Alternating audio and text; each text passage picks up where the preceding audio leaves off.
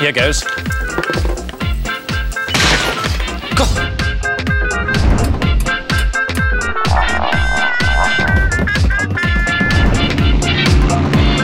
We need to be clearer about what's going on in Graham's tank. Science is a really exciting discipline, and the, the, the, reason is that it goes from the, the most mathematical side, physics and chemistry, and through environmental and field sciences to biology. The whole lot is called science. Now, this should begin to give us some clues as to I'm whether. sorry, Brian, I'm sorry. What? What's happened? You said you said 0.567359.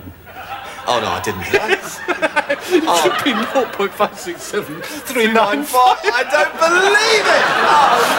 The normal parody of scientists, isn't it? They just get so hung up over, you know, the ninth or tenth decimal place. Scientists find that just as funny as anybody else finds it. But you know, that ninth decimal place, it really is important. Scientists are passionate about their area of science, and for most scientists, that involves measuring something somewhere along the line. My work involves monitoring active volcanoes. Once the lake's gone, the volcanic gases can come straight up to the atmosphere, and that's when it starts to get really nasty.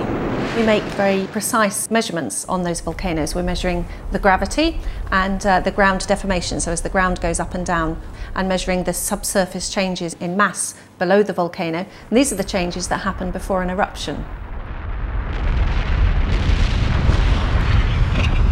I think the important thing about the, the Fry and Laurie clip is that it shows exactly how we don't teach science and all the worst things about science, really. I mean, it isn't just great long equations and, and you know, having to learn things by rote. Of course, we've done our best to make these look as simple as possible. It's addressing real day issues and, and important topics.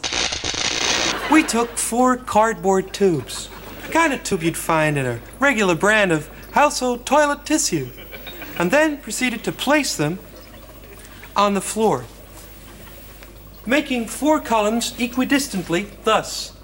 We wanted to test if these cardboard tubes would support the average body weight of a human man.